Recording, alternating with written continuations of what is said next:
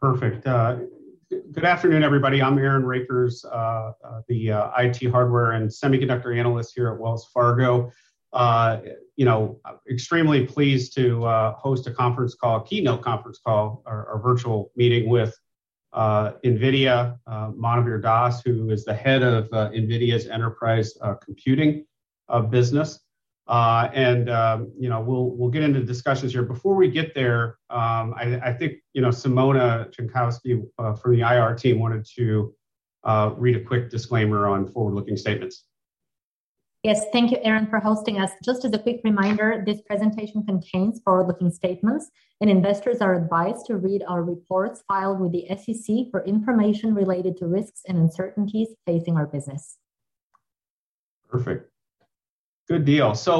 Uh, Manuvir, again, thank you for joining us. There's a lot to lot to delve into here with NVIDIA. The company's been on fire in the data center business, so it's a great opportunity to have you uh, speak to some of the key trends. So, But but maybe to level set, you know, enterprise computing, you know, it's broad-based, it's increasingly, you know, more and more diverse. I think you and I have talked about the BlueField product in the past, but maybe to level set the discussion, just a real quick uh, overview of your responsibilities within the company, and and and then we'll go in, you know, to the questions from there. Yeah. Thank you so much for having me, uh, Aaron, and on behalf of NVIDIA, it's a pleasure to be here. Um, You know, at NVIDIA, we operate as one NVIDIA, one business. There, There are no people other than the CEO who think of themselves as owners of a particular business, right? So for myself and my peers who who report to Jensen, we do three different things for him. One is we're each responsible for some of the products. In my case, I'm responsible for DGX, which is our flagship server for AI, as well as EGX, which is the more mainstream hardware that is built by our OEM partners with GPUs in them.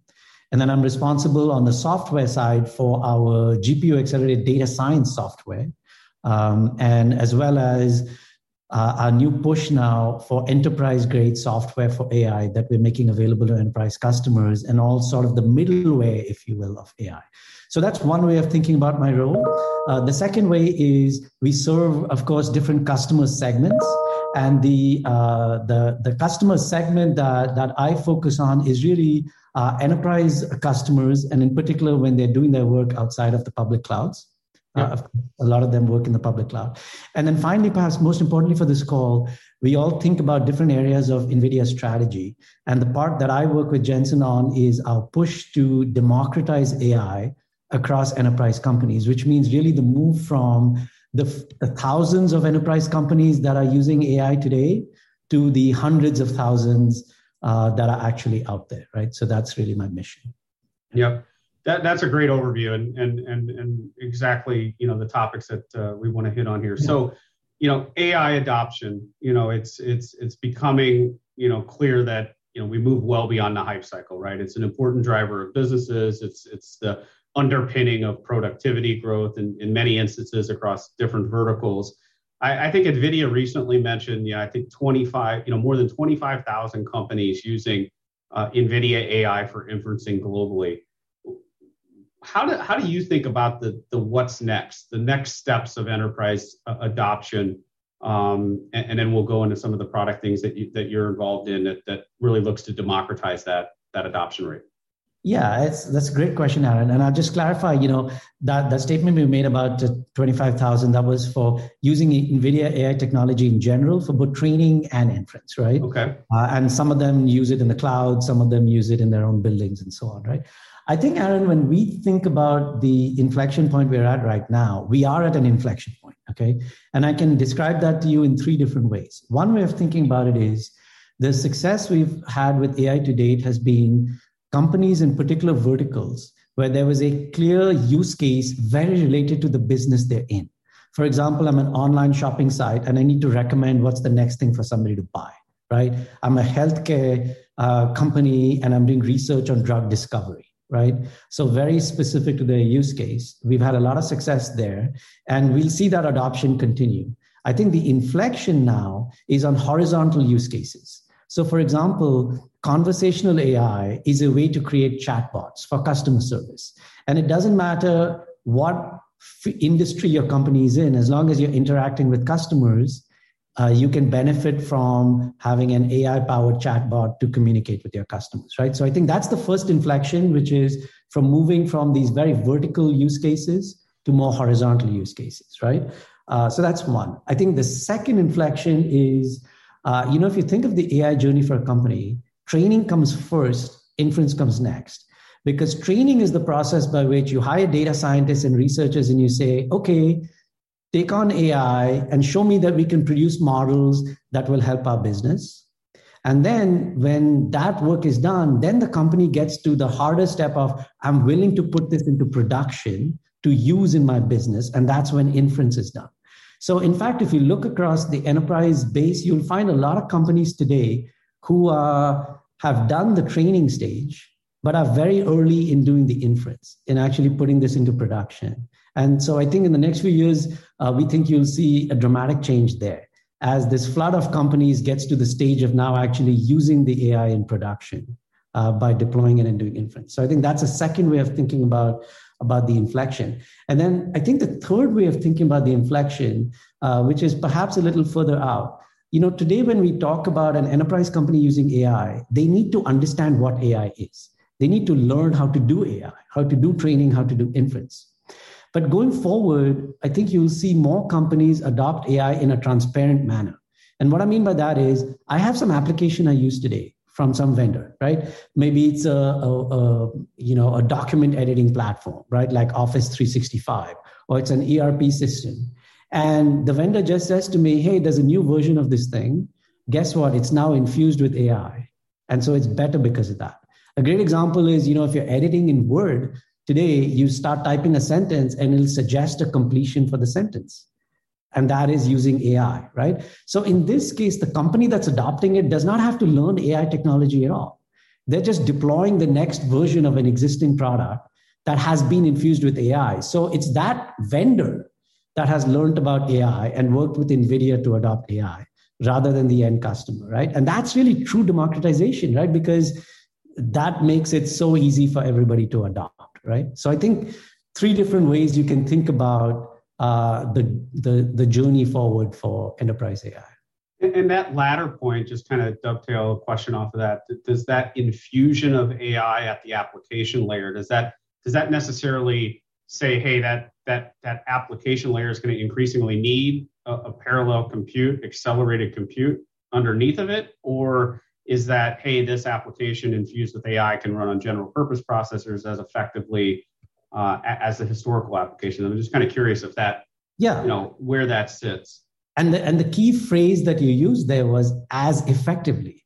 Because yes inference can certainly run on on general purpose uh, servers with cpus but it is increasingly the case that the more effective way, both in terms of cost and performance and capability to run the inference is on GPUs, not just the training, but the inference. And this is why we believe that uh, more and more servers, regular servers in data centers will have GPUs in them because more and more applications running on the servers will be infused with AI and they will benefit significantly from having a GPU on the server.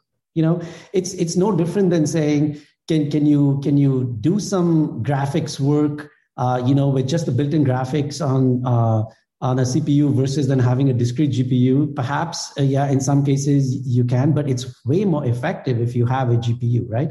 And it's no different here. For the applications infused with AI uh, we already see now that they benefit greatly from having a GPU in the server. And this trend is only going to get more uh, dramatic, Aaron, because the AI models that are being used within the application are becoming larger and larger and more complicated. And that's again where the GPU really makes a big difference.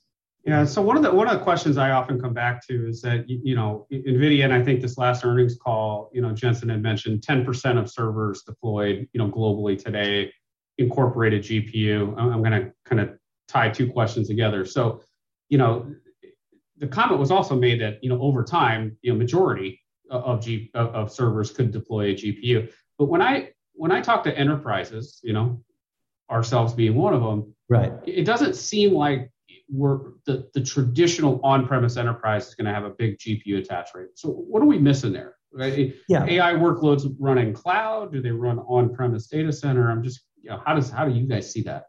Yeah, it's it's a great question, right, and a, and a great one to unpack. So, number one, it is absolutely the case today that if you just look at how many servers are shipped, right, uh, new servers that are shipped and going into enterprise data centers, servers with GPUs in them are in the single digit percentages, right? That that is the case today, and and we expect that that will change dramatically. The reason why it is the way it is today is because there has been a general mental model that you need a special kind of server to do AI, a server that you you pack it to the gills with GPUs. You put four GPUs, eight GPUs in the server. It's a bespoke thing. It's not a server that costs ten thousand dollars. It's a server that costs hundred thousand dollars or two hundred thousand dollars, and it's like a Ferrari. And when you buy one of those, you better be running AI on it twenty four seven, or you wasted your money, right? That's been the general model, and that's why the, the penetration has been, been what it is. The shift that we are, we are working on now with our customers is take a general purpose server, a server you would put inside a VMware farm, a server you would rack and stack into your data center, you know, as a multi-purpose server that you can run SAP on it, you can put a database on it, what have you. You take that $10,000 server, you put one GPU in it that costs a few thousand dollars, and now you've got a server that, on the one hand, can run your traditional workloads. And when you're only using for that, there's no regrets because it's a modestly priced server. But on the other hand, it can also run your accelerated workloads like AI, right? So it's a multi purpose server. And when that begins to happen, we expect it will drive a significant shift in this percentage, right? Because it's the mainstream volume servers that will begin to ship with GPUs in them. And, and as Jensen said, we fully expect that in the fullness of time, this will become the standard. And so if you look enough years out, uh, the majority of servers will have GPUs in them. All of them will have uh, GPUs in them, but it is a journey, right? And so, uh, uh but but I think this is our fundamental point that uh, the difference between where we are at now and where we're headed is that today the AI servers with GPUs in them are bespoke. They're put in a corner of the data center. They serve one purpose only. Whereas the servers we're working with OEMs on now, along with the software we've built, these are multi-purpose, the new workhorse of your data center. The new server that you're going to rack and stack into every, every new footprint that you build so that your footprint can be future-proof. And the reason is because more and more of the workloads that you run in your data center are going to require a GPU because they'll be infused with AI and they'll need that acceleration. Yeah, no, that, that's that's an interesting point, right? Because I think myself and a lot of investors I talk to, you know, look at it, and to your point, right? There's eight GPUs on average in terms of training. There's four maybe for inferencing, but but what we're really talking about is just, you know, somewhat, you know, elasticity, you know, of bringing price points down to drive, coupled with the application ecosystem evolving with more AI infusion. That, that's absolutely right, Aaron. It's elasticity okay. in the price point and it's elasticity in the usage point. This is why we did the work with VMware, right? That you already have a farm of servers that are administered via VMware that are being shared out for different users and different workloads in your data center. And AI should just be thought of as another such workload. Your data scientist should just be thought of as another set of users who can come and access the same pool.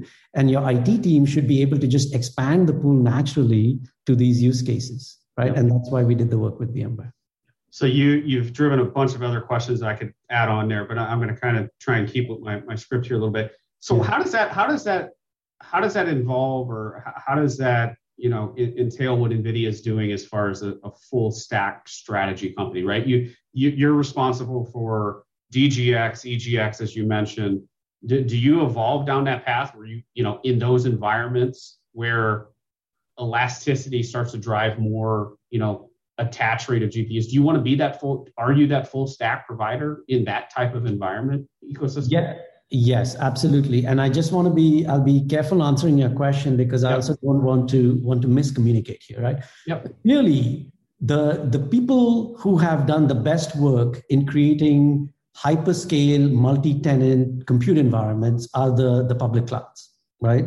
And they've done a fantastic job of that, and they've really changed computing uh, quite significantly. We have very deep partnerships with all of them. We work very closely with all of them. In that case, we are providing them hardware and software that they incorporate into their, their clouds, right? To provide a multi-tenant uh, hyperscale environment. That said, the modern data center, regardless of whether it's an enterprise data center or a colo or a cloud, is going to look more and more like that. Where what you're trying to do is you have a, a shared environment of compute, storage, and networking that is used for multiple applications. That's just how the, the industry has evolved, right? And NVIDIA is very committed to being a provider of that full stack. Okay. Um, and that means the hardware, the networking, the middleware software, the operating system of this infrastructure, if you will, as well as the AI software that you can run on top of that, right? We are absolutely working on all those fronts. We're a full stack company. Now, we are a platform company. And so, what that means is we're happy to interact with people at any level. You can acquire just our hardware and build everything else on top. You can acquire our middleware software and do your own AI software on top you can acquire our AI software and just go from there, right? And we're happy to work with you at any level. But we certainly have a viewpoint on what the full stack should look like. We are working on the full stack and we make it available uh, in different ways. For example, we announced a program this year where we're working with Equinix and we are, we are pre-deploying that full stack already for customers in Equinix data centers. So they can just choose to, to consume it there, right? Or they can learn from that and build their own. So, uh, and the reason we do this, Aaron, it's important because it is a full stack problem. Accelerated computing is not easy. You have to optimize the different parts of the stack together in order to get the, the best benefit. I'll give you a very small example of that, right? You think about AI and you produce these models, and models can be large. And so you have to split the model up when you actually do the inference. Now you have to think about what are the hardware capabilities of each of my servers so i can be smart about in my software how to split up the model so you cannot do this in isolation one without the other right and that's why we've done all this work together yeah that's a that's a great overview and you touched on that a little bit with the ai launchpad product with equinix but you know the other thing that you've done is you know the, the you know i think the tagline was democratization of ai when you announced this product which is the ai enterprise software suite. Yes. And and can you help us, you know, appreciate what that is, how that's, you know, I, I believe it's a subscription license, how we think about that as, as democratizing AI and, and you know ultimately representing a, a pretty attractive you know recurable software revenue stream for the company. Yeah, we're very excited about NVIDIA AI Enterprise. Of course, there's a revenue stream uh, that we foresee that we're, we're very excited about. But but I think more than that, we're excited about what it means for enterprise companies, right? So I, I'd put it to you this way, right? That uh, what are the barriers to AI adoption today for enterprise companies, right? I think it starts from there. Okay, the first barrier is that AI software is complex and difficult to create. There's a huge ecosystem today of startups who provide a piece here, a piece there, etc. But it's largely a DIY effort to cobble software together to do AI. The reason we created NVIDIA AI Enterprise was we said we as NVIDIA have actually built most of the software. We've spent years building the software. We've matured the software. So now we can package it all together and say to an enterprise company, just procure this piece of software. It has everything you need. It's enterprise grade. It has a support SLA. It's like, you know, it's like Windows. It's like, it's like VMware vSphere. It's a platform. It's the operating system of AI that you can go deploy on all your servers in your data center, right? So that was the first point of it to make it easier to adopt AI. The second part of it was if you think of the, the dilemma or, or gap that you have in with AI for enterprises today, it's there's two personas. There's the data scientist, right? The data scientist is doing the research, creating new models, Jupyter notebooks, all of that. Every night they tweak the data a little bit, they get a better model, they like this model now, right? More than the one they had yesterday. On the other hand, you've got IT. IT are the people who control the data centers. More importantly, IT are the people who are accountable for the software that is running in production that the business depends on, right? Where if something happens to that software tomorrow, uh, whether it's compromised or not functioning, the board wants to know what happened, right? My company's reputation is, is suffering, right? So you have these two distinct entities. And in the early adoption of AI, the data scientists have essentially worked around IT right? They've either done their work in the cloud or they've built their own environments uh, and gone forward. So you have to break this gap somehow to truly democratize AI. And so we built NVIDIA AI Enterprise in this way where we said, if your enterprise IT and you are in the business of creating a farm of compute for your workloads and your users, then NVIDIA AI Enterprise is a thing that you add to your farm so that your compute farm is ready to do AI. And then you can go to your data scientists and researchers and say, come here and do your AI work here on this compute farm because we'll be able to provide that to you. There'll be a center of excellence where everybody can come and get their resources. And we'll have one place where we're working together so we can take the results of your work and put it into production. Okay. And so that's the work we did with VMware, where basically we integrated NVIDIA AI Enterprise with VMware vSphere. So any IT admin who's familiar with VMware today, you know, and they say, okay, I'll create templates of different kinds to spin up VMs in my VM farm. They can very easily create templates and they can say to a data scientist, here's a Jupyter notebook template. Come and come and use this one, and, and now you're good to go, right? Uh, so that's that's the that's the second reason. Uh, I'll give you a great example of this, uh, Aaron. You know, we've been um, NVIDIA Enterprise has been available generally uh, for a couple months now uh, in general availability. Obviously, we've had our initial traction and successes. Uh, there's one where I will highlight to you without the name, where to me it was the canonical example of the shift that we were expecting, that we saw. Uh, there was an IT team, they read about NVIDIA AI Enterprise, they contacted us, they got onto Launchpad, they had the experience of setting up an AI environment. Okay. They were happy with that, they set it up they went to their data science team and they said, Look, we set up an environment for you. Can you come try it out and tell us if it's good enough for you? So they brought the data scientists, they used it, they spun up Jupyter notebooks, etc. They, they said, This is great. This is exactly what I want. And the IT team came back to us and did a procurement, right, for the software. So now they are in the loop. And they are not outside of the AI adoption, they're now actually part of it, right? And they're serving the AI to their data scientists. So that's kind of expectation here. Yeah, remind me just real briefly how it's licensed. Yeah, so we we we chose you know to license uh, based on the way the VMware licenses vSphere because we the you know this uh, uh, product as we've done it today is based uh, on top of VMware vSphere. So it's the same licensing model. Uh, roughly speaking, it's about two thousand dollars per year per CPU socket okay, is the licensing model, which uh, for those who are familiar with VMware will say that actually looks very much like uh, the pricing for VMware vSphere. And it's also, it's modeled the same way in terms of, you know, support period and SLA and all of that. So that the, from the point of view of procurement, it feels just like a natural extension right? Yeah, that's but that's a simple way of thinking about it. It's about two thousand dollars per CPU socket per year on a subscription uh, basis. Yeah, that, that, that's perfect a, a, couple other topics in a little bit of time we have left, I, I want yeah. to make sure I touch on is that, yeah.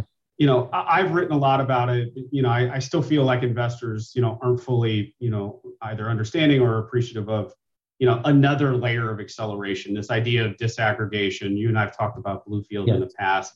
So, you know, remind us again, you know, how you see Bluefield data processing units uh, evolve, when we might see an inflection. And I think tied to that, you know, Project Monterey with VMware, the importance of that as we think about, you know, things over the next, you know, couple quarters, year or so. Yeah, uh, and and I'll put it to you this way, right? Um, the modern data center, as we discussed, is multi-tenant, right? You have multiple people and workloads uh, sharing the same equipment, and so the world, the infrastructure is becoming zero trust which means that you can't just put firewalls on the outside and, and let everybody party inside. Every application, every user, every workload must be thought of as an adversary with respect to everything else that's running in the data center, right? Mm-hmm. And it turns out that in order to properly support a zero trust environment, you need the capability of a DPU.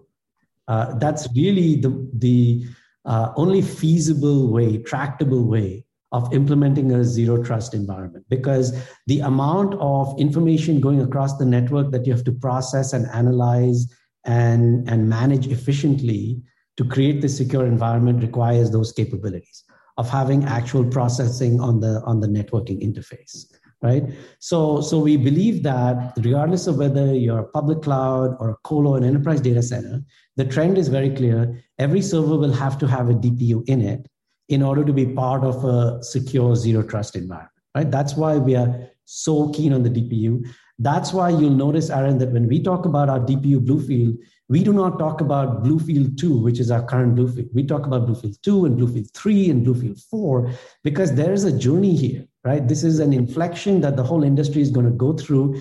It's going to take multiple generations of the hardware and software for that journey to occur, right? Um, and furthermore, there's going to be a lot of different players in this ecosystem cybersecurity providers, virtualization platform providers, etc. And this is why we took the same approach with the DPU that we took with the GPU, which is we created an SDK. It's called DOCA. And the idea is that all of the software developers from these different areas have one way to program to the DPU to take advantage of it, right? Because otherwise, you'd have a, a piece of silicon that does one thing and and you wouldn't really be able to support all the use cases right yep. so so uh, so i think what i was trying to convey there is why why do we believe the dpu is so important right because we think it'll be in every server um, and it has to be in every server because the industry is shifting to multi-tenant environments, right? It's going to be too expensive going forward to have siloed environments. Like this is my footprint that does one thing, and that's my footprint that does another thing, right? That's going to be too expensive. That's going to be too siloed. That's going to be too inflexible. And the cloud has shown that, right? This is the beautiful thing about the cloud that if you have one pool of, of infrastructure that can be used in multiple ways, that's that's the winning proposition, right? And so that's what. I, think to your point in the evolution of this disaggregation, accelerated architecture, you know, isolation, you know, uh, you know, evolution, if you will. The roadmap, as you mentioned, Bluefield two, three, four, eventually involves actually, you know, some convergence of GPU and DPU together. Yes. Is that is that should I think about that theoretically as uh, that being maybe the inflection of really driving this, you know, elasticity where, where these things converge, or, or do you think it maybe happens quicker than that? Yeah, I think it happens quicker than that. So that's not the inflection. I'll come back to that. I think you you talked about VMware Project Monterey, right? I think yep. that in itself is the way to think about the inflection. What is happening with VMware Project Monterey is if your server has a DPU inside it, then uh, a lot of this work of enforcing zero trust and security, etc., is now put onto the DPU. So you can actually have these servers run in this multi-tenant fashion, whereas the CPU is freed up to actually run the workload, right? What's happened today is that more and more of this functionality has gone into the software and it has to run on the same CPU that the workloads need to run on, right? So we move it to the DPU, free up the CPU, and more importantly, the DPU is built in such a way that it does that work much more efficiently than the CPU does, right? Otherwise, you're just shifting the problem. So we're very keen on Monterey, uh, Aaron, because I think that's what's going to drive the inflection. The uh, next stage of it, as you said, what we're uniquely doing at NVIDIA with the uh, addition of GPU and AI capability into the DPU just takes things to another level because now you can use AI to understand what is happening in the network directly okay. on the network, right? And so okay, so it's not it's not necessarily that convergence does away with the GPU as a discrete component. It, no, no, not at all, not yeah, at all. Okay, that's perfect. That's helpful. The final in two minutes, and I know it's it's it's two minutes, probably you know way too short to to talk about this, but Omniverse Enterprise. I think any call that you've probably been on, you know, yes. the video recently is is metaverse and how you plan to that. For your responsibilities, what what does that mean in a, in a brief two minute comment? I, think I think for me, as, as I mentioned, we're interested in providing enterprise grade software to enterprise companies, right? And we have an offering with Omniverse. It's called Omniverse Enterprise. It's already uh, in general availability. We've seen great adoption for this. Super excited because really Omniverse is a way for people to collaborate when they're doing 3D design work, right?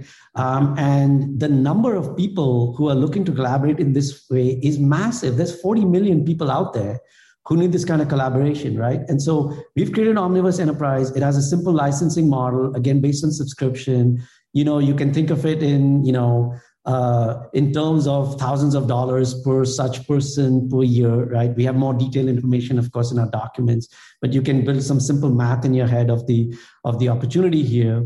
We're also working on something called Omniverse Avatar for enterprise companies, which is it's not just about the creators and users, but it's about the work the company does, where you have a, a digital form of it within Omniverse and that is its own journey and opportunity uh, you know both both financially and what it means for companies right?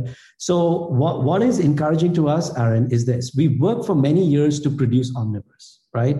And what we found in the year that we've really now pushed it forward and brought together omniverse enterprise uh, the traction has been amazing. The appetite for this thing has been quite amazing. So it's another one of these things where I can sit and say to you, in theory, conceptually, the hypothesis is everybody's going to need it. It's going to change every enterprise company. But I can also say to you that in terms of the traction we've seen too far, right, it certainly seems to match that hypothesis, right? We see great, uh, uh, great appetite and interest in, in Omniverse Enterprise.